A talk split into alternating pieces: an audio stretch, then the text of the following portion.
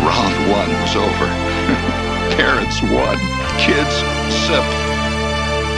I only hope that we never lose sight of one thing. That it was all started by a mouse. Did we just become best friends? Yep! Gentlemen, start your engine!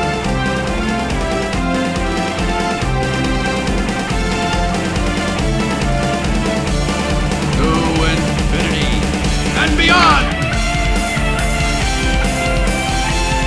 Touch of madness around here.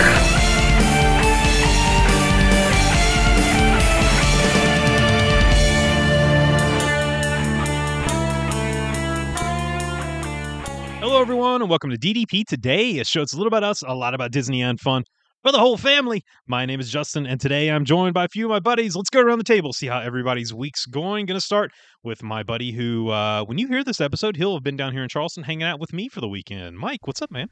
What's going on, man? I'm super excited. I have a long week of work this week. It's been a little crazy. Um, you know, I just trying to. At least I have the end in sight, and I know I got a nice weekend coming up, so I'm looking forward to that. Um, it's always a great time, and I can break away and do stuff with uh, with the friends, and especially now that it's convenient to me being down here, it's even more, uh, you know, a luxury for us to be able to do this stuff. So I'm, I'm super excited. I'm uh, I always love having what Justin's planned. Um, I, we we we tried to have a conversation about what was going on uh, yesterday, sort of, so to speak. Actually, let me clue you in a little behind the scenes thing. So uh, apparently, Justin went to call Katie last night, like around eleven thirty at night. Now, me, I had to go to work this morning, so I, you know, I, I'm in bed very early, and I go to the gym in the morning before, so I was probably in bed by eight thirty, nine o'clock. And um, when my phone rang this morning, it was say about two thirty, Justin, this morning. Yeah, so, yeah, so you know, I have all my favorites. And so, you know, you got your list of your favorites, and I've got all my DDP brothers here, and then uh, Katie's at top, and then Riley, but Mike's like right below Riley. And I guess so. Katie worked last night at the hospital, so I picked up my phone, and I guess my thumb hit Mike, and I immediately hit stop. I immediately hit, you know, do not, you know, end the call. I thought for sure there's no way it rang through. Like it didn't even get a ring on my end, you know. Didn't didn't even think about it. I thought, oh, I caught it, not a big deal. So, as Dave knows, I've been fighting some issues with sleep recently. Uh, been going on for about you know six weeks or so. And Dave, I actually went yesterday and picked up a new uh, sleep aid that I think is going to hopefully help. I'm gonna try it out tonight. We'll talk about that off the show though. Um, and so uh, hopefully that works. But at 2:30 this morning, my phone rang. One ring, hang up. It was Mike, and I don't think he anticipated me texting him back because I was still awake watching The Simpsons. And I texted him back. I'm like, "You okay?" Like I was checking on a you know a loved one. You know, you okay? And he's like, "Yeah, uh, sorry, I rolled over and hit hit your name." And I was like, "It's okay. I did the same thing to you at 11." So we were thinking about each other a lot. The fact that we were butt dialing each other in the middle of the night. I think we're just that excited to hang out this week in Charleston. Uh, so we're gonna have a ton of fun, man. It's gonna be a blast. We're gonna watch Goodfellas. Mike's bringing a uh, a charcuterie board. He's like, he called me. He said, "Listen, when we watch Goodfellas, that's not a popcorn movie. You need Italian cold cuts. You need salami. You need, you know, an Italian wine. Need some Peronis. He's, yeah, you Oh, need to do it right. I'm bringing them, and we're gonna. I'm like, I am down. Let's go. So we're gonna have a fun, uh, fun Saturday hanging out together, and uh, it'll be really, really good. So, but, uh, but let me go. Of course, you just heard his amazing voice. Let me go and check on the great Aussie Dave. What's up, man? I'm good, mate. How are you? I'm good. I'm good. I'm good. Yeah, Really good. no, I'm I'm having a great week. Um, and had some uh fun news and things going on in my life. So, um, and very excited for some options that are coming up. So, and that and it's just Christmas, so it's it's a fun, busy season. So it's it's a really good week. Yeah, I love it. And you know what? Like you said, it is the holidays, and I'm super excited because uh, I will get to see you in less than a month. Dave. Oh my goodness, I'm excited. that's exciting. Yeah. Isn't that crazy that it's coming up that fast? That's real fast. Yeah, in less than a month, DDP uh, Sorcerers will be taking over Marathon Weekend down there, running uh, everything from 5K all the way to the full marathon. Have a couple. I think we have four runners doing Dopey this year, so uh, super excited. Raising money for Basecamp, of course. You can head over right now, basecamp.org backslash DDP4BC. That's DDP number four BC to uh, donate or share that link, and let's raise some money for these kiddos. Uh, super excited, Dave, to see you, man. Yeah, um, actually, to that point, while we're talking about Basecamp, um, I know you've been looped in on this uh, email chain that's been going on, but um, I'm actually uh, doing something with them and uh, DJing an event for them coming up uh, in a little over a week. Uh, they have a, uh, a, a Christmas party, and they were in need of some uh, entertainment. So I'm actually going to be helping out, and I'm really excited to just be doing something fun with them. Uh, they're a great group, and um, get to bring some music and some smiles to some people. Dude, that's amazing. I I knew, you know, we had talked about it with them whenever you and I went over and visited the charity. And I think both of us kind of it went in the back of our brains because our the way our brains work, it's like Correct. what's in front of me at the moment. You know what I mean? Yeah, shiny. it's like let me let me tackle this this one thing and then I'll figure out the rest later. Um, exactly. but Rachel reached out and uh, and I was like, yeah, oh yeah, yeah. Let me let me uh, put you in contact with Dave, dude. Super amazing for you to go over and help them out and, and do that. Really, really. I'll, awesome. I I'll wish post some could be down there. photos. I'll post some photos to the groups uh, on Facebook when uh, I'm there, which is very exciting. I love it. Well, hey, you know what? You did mention that it is the holiday season. We are in full swing here. Uh, we are uh, got Christmas presents coming in. We're wrapping. Riley's got her letter for Santa. You know, with everything that she's wanting. And uh, like I said, we are leading up to uh, marathon weekend and, and the first of the year. But while we're in the holiday spirit, it got me to thinking. There's not much more at Disney that screams it is Christmas time at Disney than the candlelight mm. processional. Now, this amazing event has taken place for decades now in the Disney parks, and it was started by the main man himself, Walt Disney, all those years ago. Walt had this fascination and this love for Christmas carols. He absolutely adored people coming together. You know, Walt was a person who brought people together, and he loved the fact that people would come together and sing Christmas carols, and people would join around and join in on this festive spirit of this amazing holiday. And so when when Disneyland opened in 1955, Walt wanted carolers to to uh, walk down Main Street and and sing carols for the guests in Disneyland, and he wanted to be able to hear it from his fire uh, apartment above the firehouse all those years ago. And so he had this idea back in 1955 that he would start something, and that was a candlelight processional. Uh, he enlisted the help of Dr. Charles Hirt, who was the director of choral music at the USC Thornton School of Music. And uh, the two of them came up with this incredible idea. And for five years, carolers and guests would join in town square, and they would uh, they would sing together. And that's what started this incredible journey of the candlelight processional. Dave, there is nothing that brings people together more inside of Epcot or at Disneyland than this tradition that Walt Disney started all those years ago. It's, it's really uh, become an iconic part of the the holiday season um, at at Disney. And and here's the thing: is that we we get to see different ways that different people celebrate. And so over at uh, the Magic Kingdom, you get big Christmas trees and Santa on a sleigh and um, reindeers dancing down the, the street um, as part of the parade over there. There's there's um, lots of the um what's the word I'm looking for? The promotional element of uh, of of the Christmas season. And it's not often that the Disney company gets dragged into the Christian uh, origins of the story. They they tend to keep it um, very secular.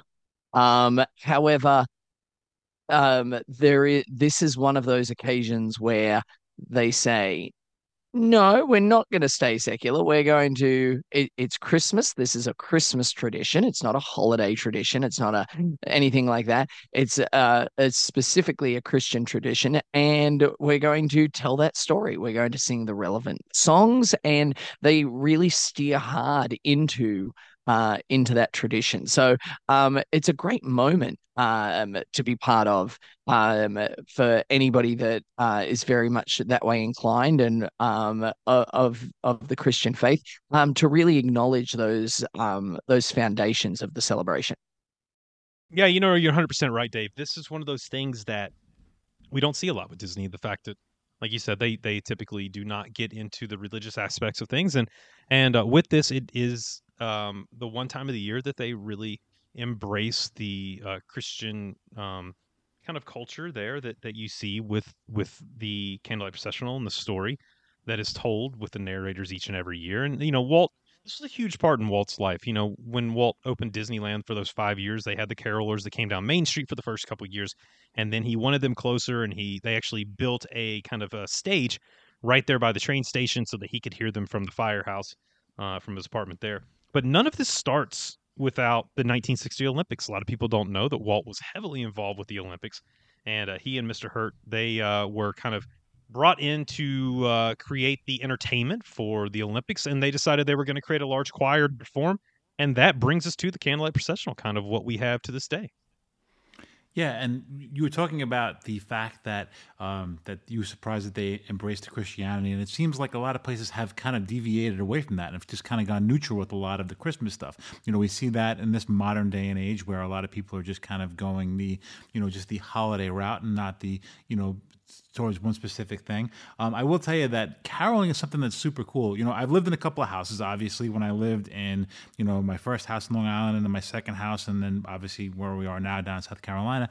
The first house that I was in, which is Nassau County, was kind of closer to the city. Um, you know, suburban neighborhood. Caroling was really really big, and the church choir in the neighborhood would actually go caroling to the houses, and it was one of the things that we liked. It was it was super cool. I really missed that when I went to the second house, and then obviously here in South Carolina, I have yet to see that. I don't know if it's big down here, um, but for the few years um, we you know we would take part in that, and it was nice to see the church group. And, and I had a couple other neighbors on my block that were that were Jewish that weren't of the you know Catholic faith, but they would still come out and they would enjoy the caroling and they would still enjoy getting to hear the you know the, the Christmas music. And um, it was a it was a great tradition that the kids got to see and um, to be able to experience that. You know, if you can't get it in your neighborhood, experience that when you're on vacation is super cool also. I gotta say, I I don't think I've seen carolers in a neighborhood in maybe two decades here. Like it, has been a long time. Thought that only happened in movies. Is that not a? There's oh. this. Th- so here was the problem. So there was this one time. Oh there was this town mm. where the kids would go and and carol, mm. and uh, while they were caroling, the father went through and uh, and look through the toys to find certain toys and, and would steal them. Right. And uh, the father wasn't very quiet though, and so the kids had to sing louder and louder and louder. Um, and so it was it's quite the unique story of, of that, mm, that caroling yeah. family. Really, that is really one of my favorite episodes. I do love that. It's a great episode. It's so good. It's just so good. And, you know, it's one of those things too, Dave. That a lot of people, when they think of Candlelight Processional, they think of Epcot. That's just kind of the idea that they have.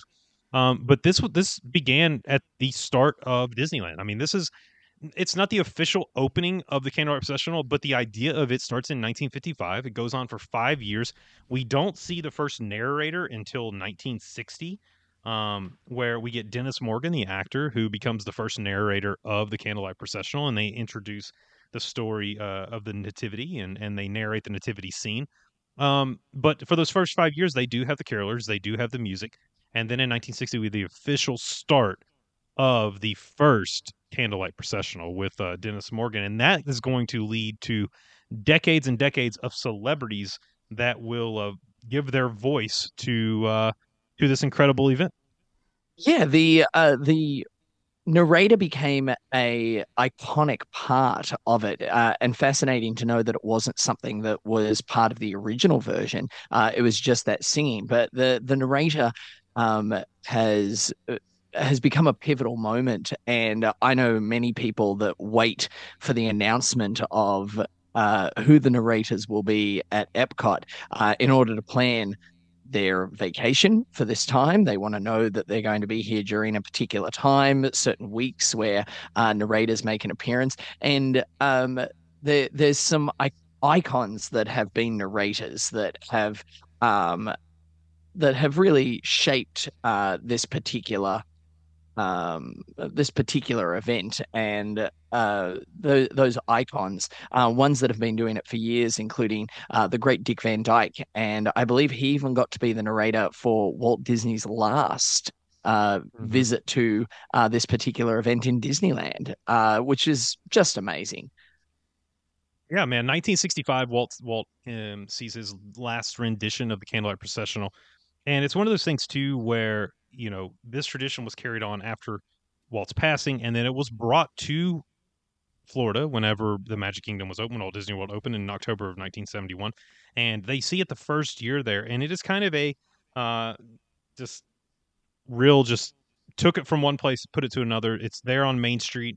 Um, it's there in the hub. It's it's uh, there at the Magic Kingdom as you get it, and uh, you actually get Rock Hudson as the first narrator um, at, for the first Candlelight Processional at Walt Disney World. A lot of people think, like I said, of Epcot. You don't think that for over a decade this uh, event took place in the Magic Kingdom over at Walt Disney World.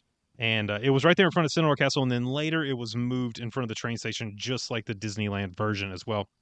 But the thing with the uh, moving in front of the train station is, as we all know, that's not an area that is great for a mass of people, uh, with people entering and exiting the parks. And Dave, you can attest to this that if you put a large stage there, uh, you know, you do put the kind of human Christmas tree, as you would Terrible say. idea. It is, uh, it is quite the uh, event to get people in and out of that area. Like if you've ever been in that area at the end of a parade, it's just bedlam. Like that, that's not a good place for this thing at all. Like there'd be no ability to get anybody in or out.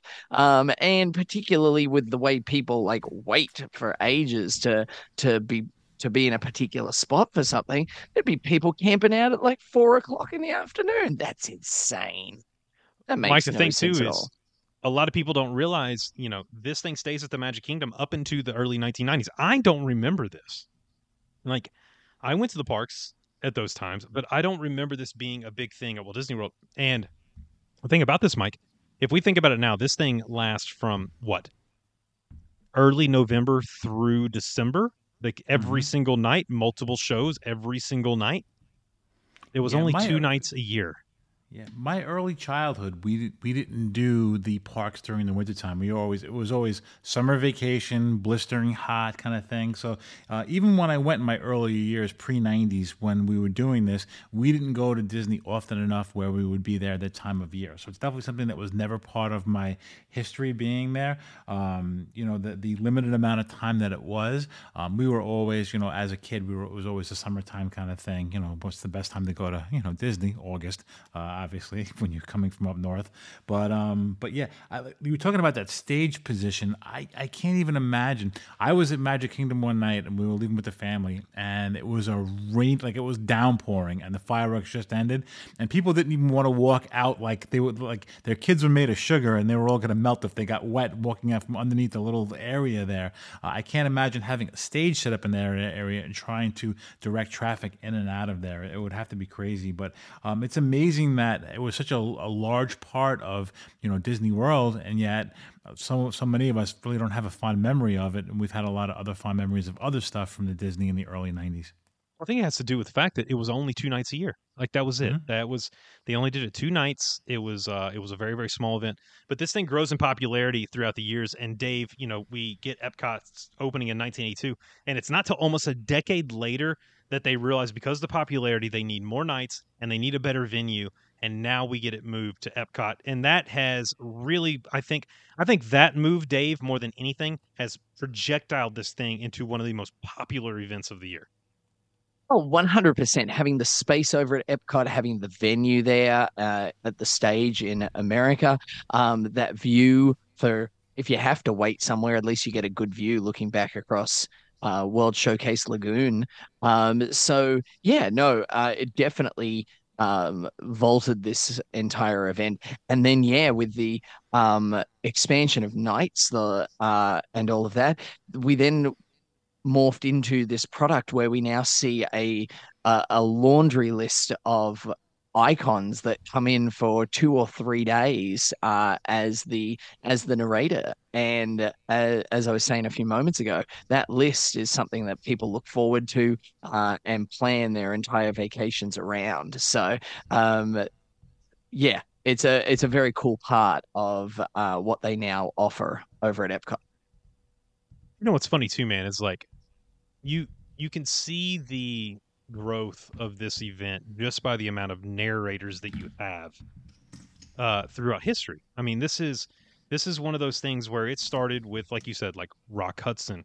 Um, it started with just Dick Van Dyke would do it. Like it would have one narrator for the year, and then as you go on, you realize that you have you know, two, three, four, five. Sometimes now we're getting into 11, 12 narrators for a season that are doing this. I mean, looking back at the history, I'm going to run you through the 1960s um, and let's chat a little bit about it. We'll talk about some of the names. Uh, and then we'll go to the 1970s really quickly. In 1960, of Dennis Morgan, he does 1960, 61. He's back in 1962 with Gale Storm. He does 63, 64. And in 65, the great uh, Disney legend Dick Van Dyke comes in. Uh, Dennis Morgan's back in 66. Man, they love them some Dennis Morgan at Disneyland. You know that? Maybe he was just booked in 66 and they were like, Who who, can do Dennis it? Morgan? Ah. I mean, he, uh, in his day, he was a very big actor. I was looking at, up his, like, he, he was quite well known. So let's judge. We weren't there. No judging. Uh, 1967, we get Gregory Peck and Dean Jones. And then in 1968, the great uh, uh, Henry Fonda and Rock Hudson uh, are in there. In 1969, how cool is this? The only place I've ever seen him was on the great movie ride, Cary Grant, uh, in Hmm. there to read the Candlelight Processional. Just amazing. Like, what a list of people to, uh, and that's just the the first, not even 10 years, well, first 10 years or so of it. Like, that's crazy. Yeah, I mean it's absolutely wild. It's uh, it, it's really, really, really cool to see like some of these names and what they've done.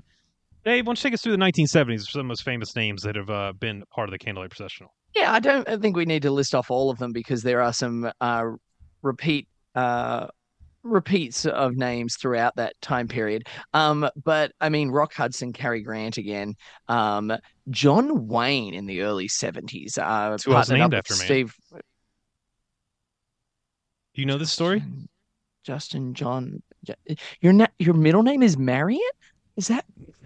Can we? Do you know this? Do, that is do you now know this that is story? now that's now that's now canon as far as DDP is concerned. Okay, like So listen, my middle name is Wayne. My mom would name me John Wayne, and my dad luckily said no.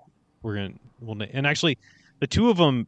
Yeah, I went that's four days Justin without. A, Wayne. Got it. I went four days without a name because they couldn't agree. Which, if you can't agree on your kid's name, then obviously we probably knew divorce was in the future. They only last four more years. Um, so because that should be something you should be able to come together about. I think is naming your firstborn child. So, so yeah, uh, one of their friends named me that my own two parents didn't even name me. So There you go. I love it. Yeah. No, I just um I'm just still smiling to myself that uh uh, Justin Marion. Justin Marion Suter is now your name. I'm actually editing It's a it great in my How I. Met Your Mother. How I Met Your Mother Yeah. reference. I love it. Yeah. Wait for it. Um anyway, um while we're talking about iconic people that have presented at Disneyland, uh Jimmy Stewart in 1975. That would be amazing. Like to to be able to say that you were there for that, that would be that would be incredible. Um and then uh Buddy Ebsen, Ed Asner, Elliot Gould, Joseph Cotten. There, there's some there's some big names that presented in the 70s. Huge names. Mike, 1980s bring in some of those amazing people that we're starting to get to know as we're all coming into this world. You've been in the world for a little bit, but uh, but Dave and I are starting to be born now. As uh, we go through the 1980s, some of the famous names.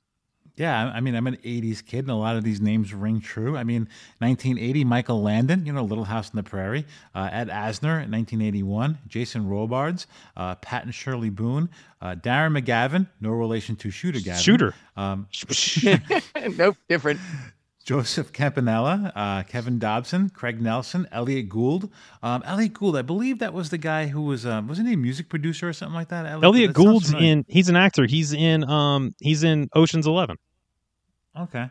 All right. Oh. Howard Keel, uh, James Earl Jones. I was going to say you better take uh, you better take 1990 as well. Yeah, Yeah. James So Earl I'll- Jones. I'll, edit 1990. Yep. Yeah. That's, that was the last one. So we'll consider that 19, you know, 90. You imagine going in 1990 and seeing James Earl Jones read the Candlelight Processional.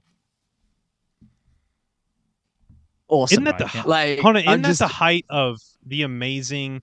Probably the best. No, it's probably a little. It's a little bit after that, but the best Star Wars with Episode one, two, and three being released. That would have been a little bit after this. it would have been after that, and James Earl Jones isn't in those. So, um, but this is this is 1990 means it's seven What? years after the seven years after the release of uh, Return of the Jedi.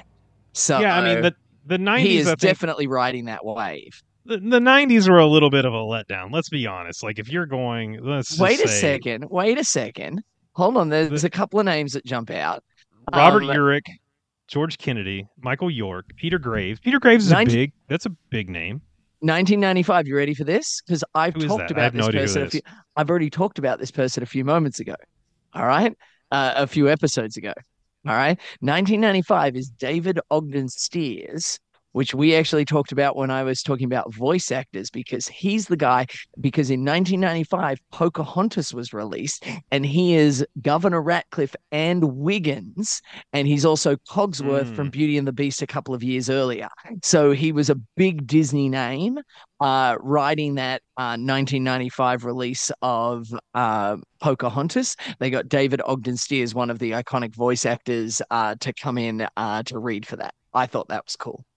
Yeah, and let me say these are all at Disneyland. These are these are not Walt Disney World ones. Uh, I know a lot of people are going, "Wait, how, how do we see these people?" I'm just going to roll us through really quickly some of the biggest names left that have been done at Disneyland.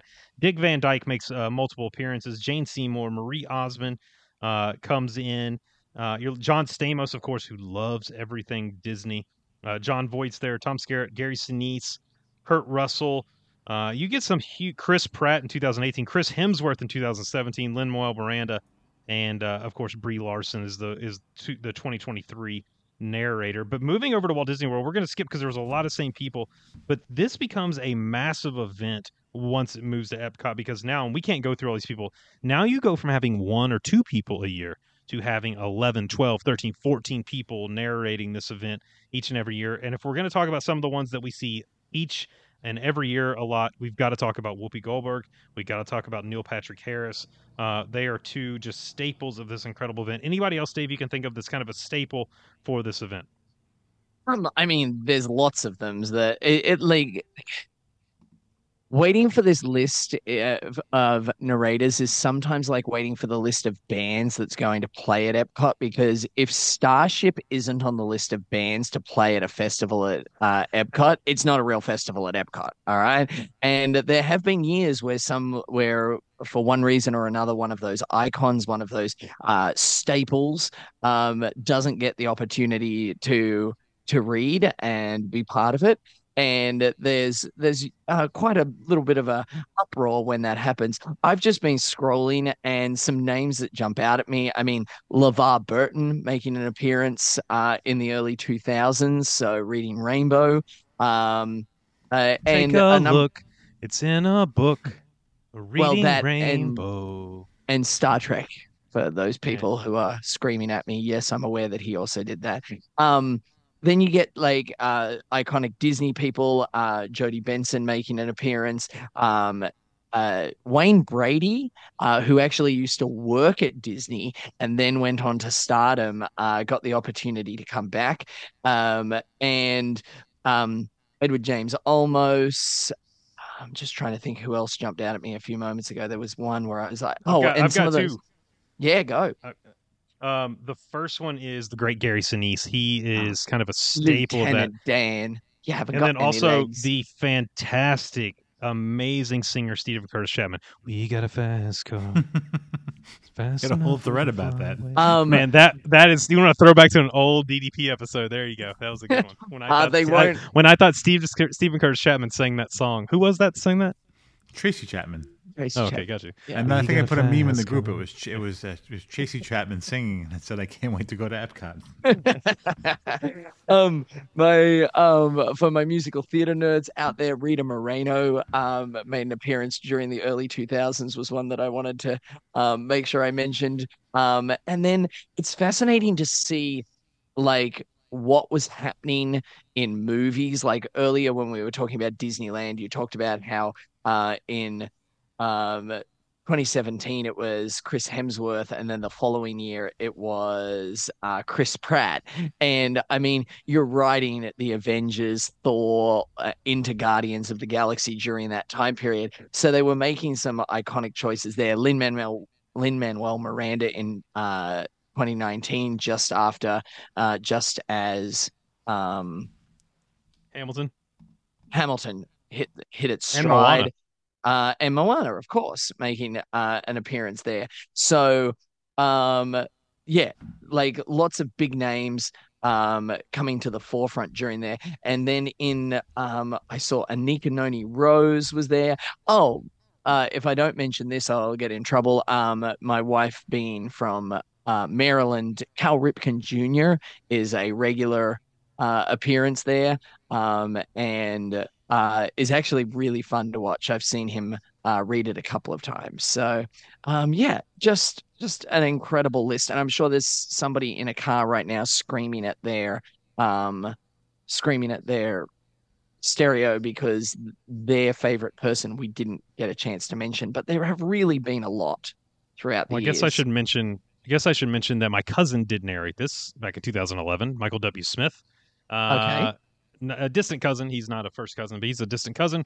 Um, friend of the family. Fantastic guy. I've only met him a couple times, but still, I'll claim him because he Oh, did the Cantaloupe once.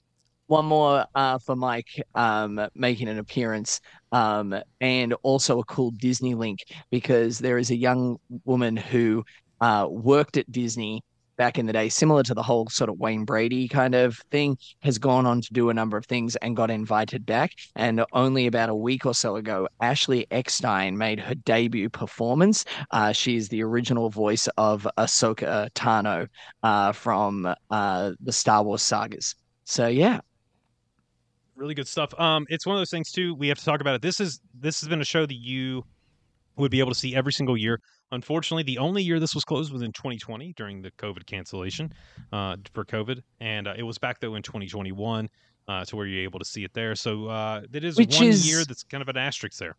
Yeah, which is amazing because, like, I mean, putting look at uh, think about how many people are on that stage, um, and uh, even by 2021, everybody was talking about how Disney weren't letting people be near others, and were there was so many uh, COVID restrictions and all of that. Um, they were like, yeah, and I know they made some modifications to it. They didn't have the school groups involved uh, and things like that but um, they they were intent on bringing this back in some form or another as soon as possible. So um, so really cool.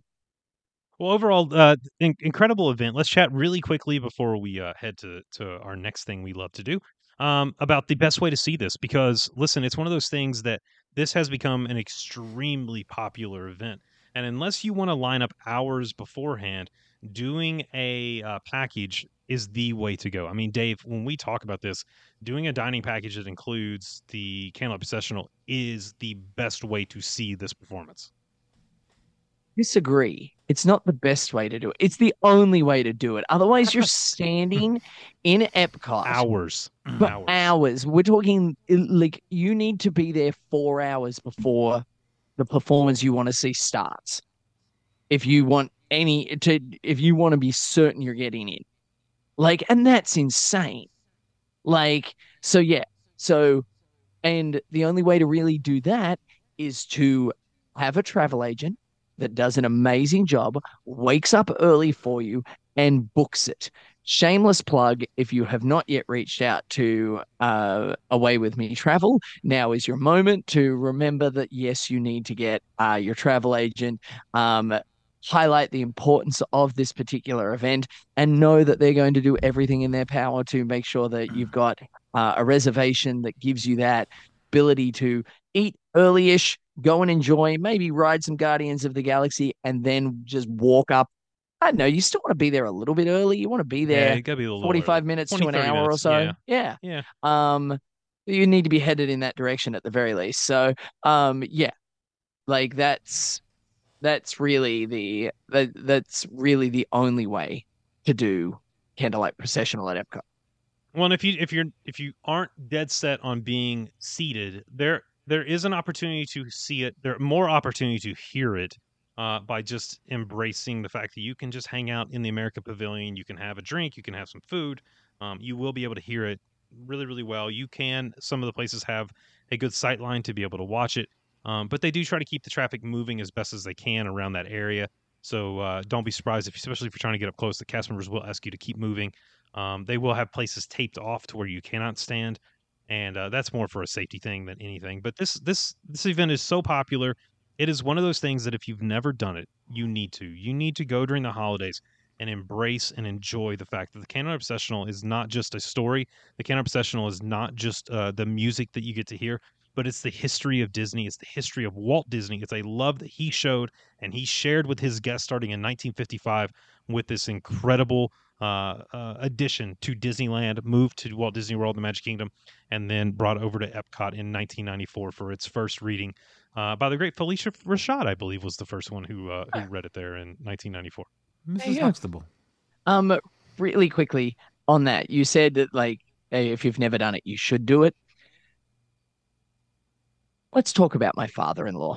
Um, my father-in-law is a tremendously difficult person to impress who uh thinks that who um doesn't particularly enjoy Disney. Um, he's that kind of guy who's like he's like, oh, I don't want to go there. There's too many people. I, I don't want to be involved in that. And uh, he was here uh, in the lead up to Christmas a few years ago, and we said, hey, we're going to take him to do candlelight processional. And just the, the very thought of going to Epcot in the middle of the holidays, he was very unimpressed with. Um, and we're like, it's great. You're going to love it.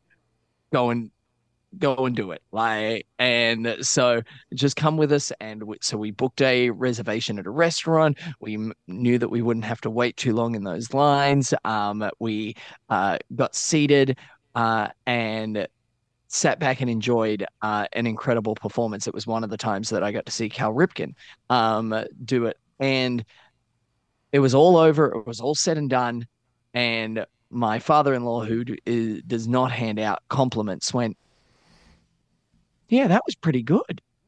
I enjoyed that. We're like, see, like you, like it's amazing. Like, and if it can impress him, if he can walk away going, oh yeah, that was pretty good. Like, it, it's it's an incredible experience. So, uh, definitely worthwhile. Um, and just some amazing memories that can be made. Very cool. You know, if you wind up going to this candlelight processional, we talked about all the great narrators are going to be there, all the great experience you're going to have, some of the fantastic music.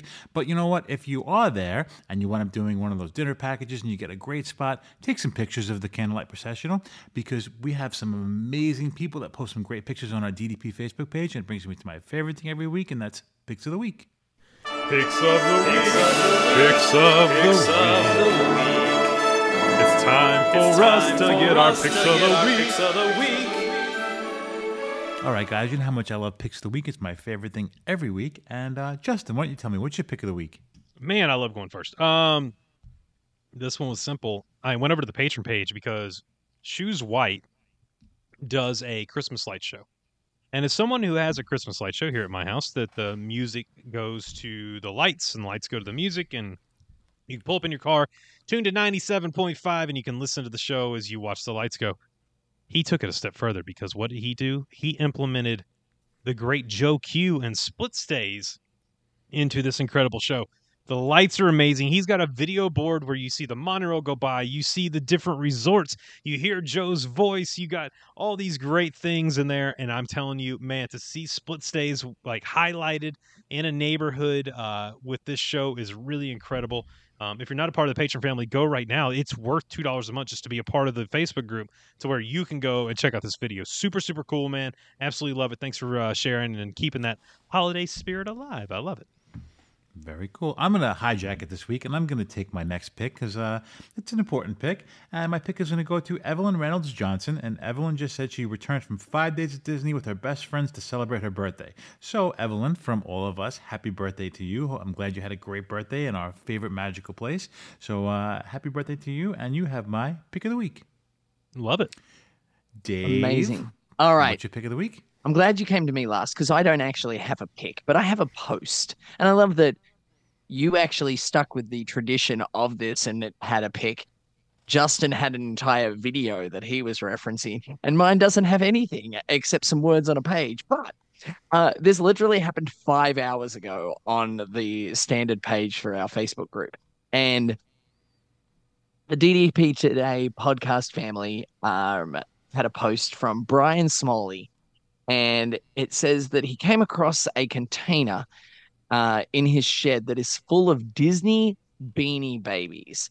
He goes, I haven't looked at them in over 10 years. Does anybody know what I can do with them? And myself and uh, and Sarah, uh, one of our members, both immediately started posting, do not throw them out. Do not trash them. Do not. There are some things that people will pay for that, like, that, that they're very niche and like you do not know what sort of a gold mine you're sitting on. And i was like oh for the love of everything that is pure uh, even if you don't want to do anything with them send them to me. I'll i'll figure it out. Because yeah there's there's there's some cool stuff out there and uh you you kick yourself. Like that's worse than throwing away a flash drive with some bitcoin on it. That that would be terrible All right, so this is I saw this post and a couple things came to mind. First thing, we know Brian's amazing family so well, right?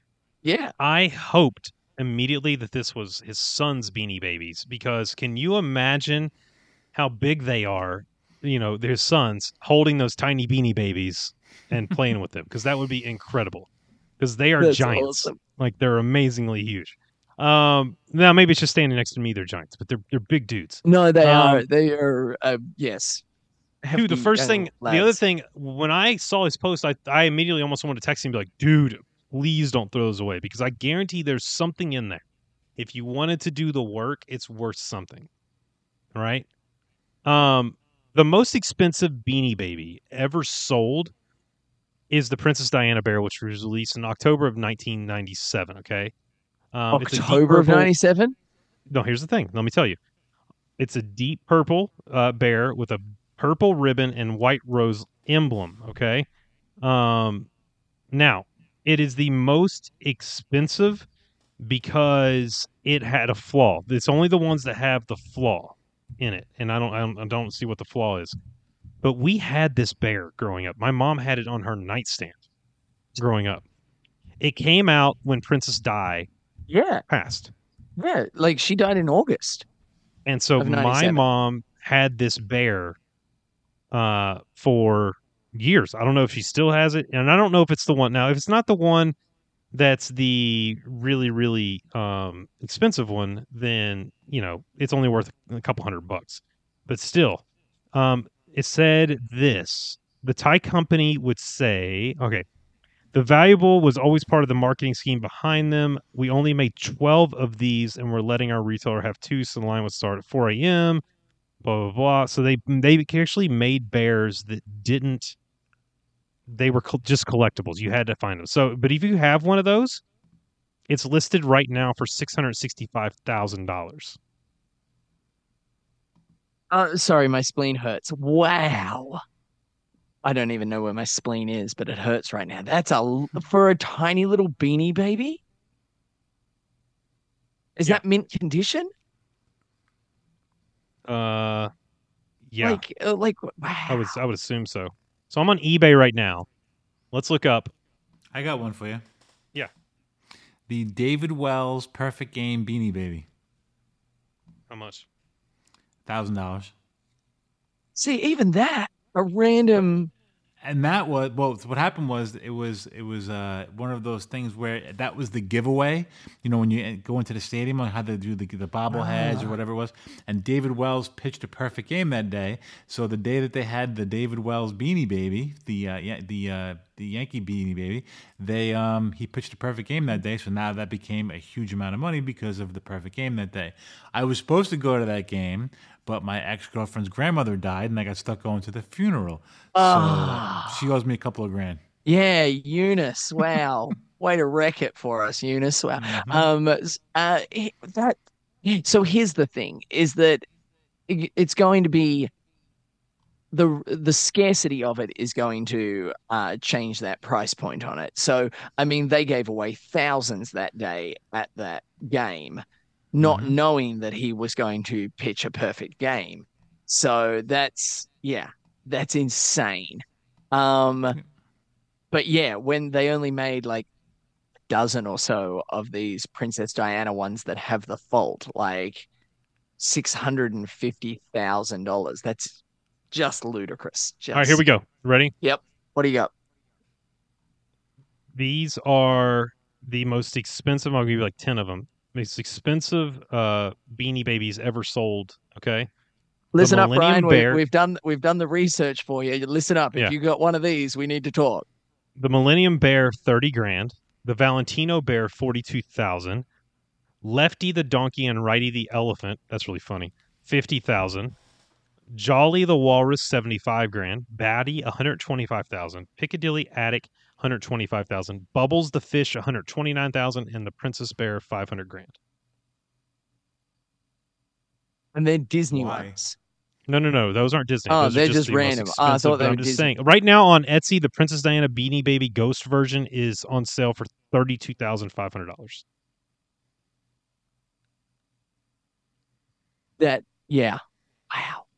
Don't throw them away. Okay, don't throw them away. For the please don't throw them away. I tell you what. You want to mail them to me? No, I've I will got take them. on it. I told on. you. I, I'll take them.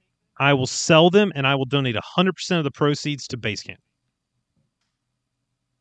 man, I was gonna like, I was gonna give him a cut of it vacation? and keep the. dang it! I was gonna give Brian a cut of it and then take like a take a fee on my end for. Oh, dang it! Yeah, you actually. you. Yeah, with a conscience as well. All right, fine, you win. Uh, speaking of Basecamp, go over right now, basecamp.org backslash DDP4BC. That's DDP, the number four BC. Make a donation today for these incredible kids as we raise money all the way through Marathon Weekend to help these kids who are fighting this terrible disease uh, to make each day just a little bit easier to, uh, so, you know, have a little party for them. Second, uh, second wishes. Check out episode 323 with Terry and myself as we chat about the history of Basecamp and what they do over there. It's a fantastic organization, so make sure to check that out. Also, tons of shows coming out through the YDF Media Network. Uh, lots of great content over there, so check out everything we have to offer. Um, and of course, DDP Sorcerers running. If you want a positive place to where you can go and reach your goals, go over and join DDP Sorcerers on Facebook. Really great place. Uh, we just uh, had the first episode drop for DDP Sorcerers Run Around Table, where we did from couch to 5K. We talked about all the great things you can do to uh, get off the couch, maybe hit your 5K goal. Uh, super, super excited about that. Lindsay Ray just posted over in the Sorcerers group today that uh, she ran the her first 5K in quite a while. And uh, man, I tell you what, those are the posts. I love seeing people get out and and say, you know, I did, you know, 13 miles or I did this, but to see people say, hey, I reached a goal I've been trying to reach for a long time, that's what makes it motivational. Um, so that is fantastic. Patron family, I will tell you this: if you played uh, trivia the first time we did it, we will have another trivia coming up before Christmas. We will announce that date very, very soon. Uh, and on top of that, if you are a winner during that, I will be mailing out your glassware. I'm sorry it's taken me a little while, uh, but we uh, we will get that out to you so you can use it for the holidays. So super excited about that, uh, boys. Awesome episode. We're gonna head over to Patreon. We're gonna talk actually a little Disney news. Last episode was a lot about us, none about Disney. This time we're gonna talk some Disney, and uh, we'll have some fun over there. Let's do some closing words and head that way. Coming to you first, Dave. Hey, if you have never done candlelight processional, had to look at my screen to figure out what we talked about this episode. Yes, because I was still looking at Beanie Babies. Uh, if you have not done uh, uh, candlelight processional before, um, it is incredible. It is worthwhile. It is beautiful.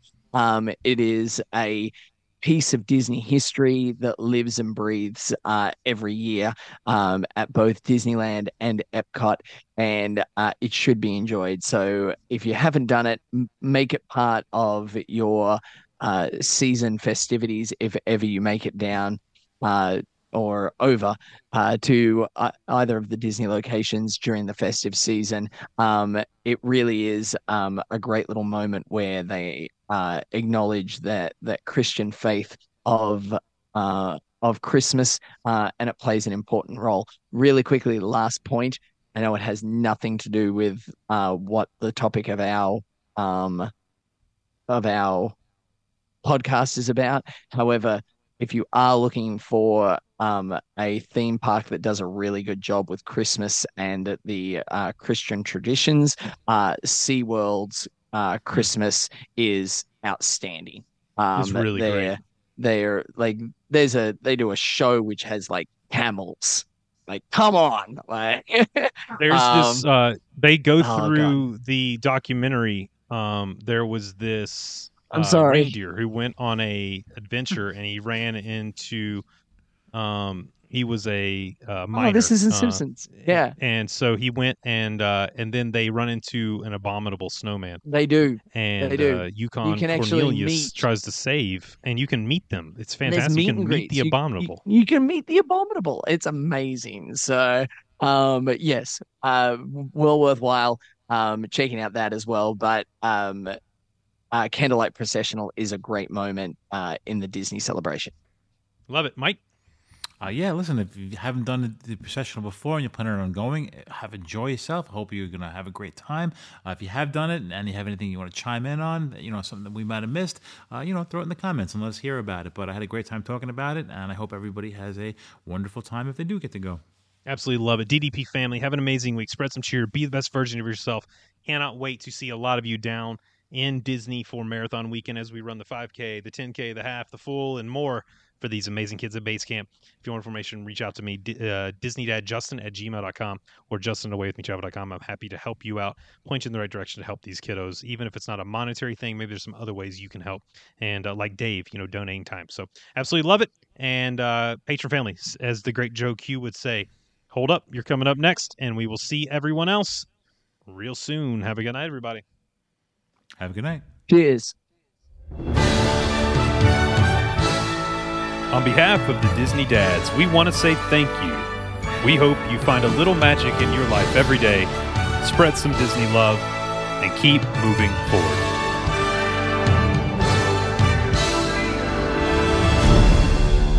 And they all lived happily ever after. Each of us has a dream, a heart's desire. It calls to us. And when we're brave enough to listen and bold enough to pursue, that dream will lead us on a journey to discover who we're meant to be. All we have to do is look inside our hearts and unlock the magic within. Ready to begin. Let the wonder. And that's a wrap. This has been YDF Media Productions.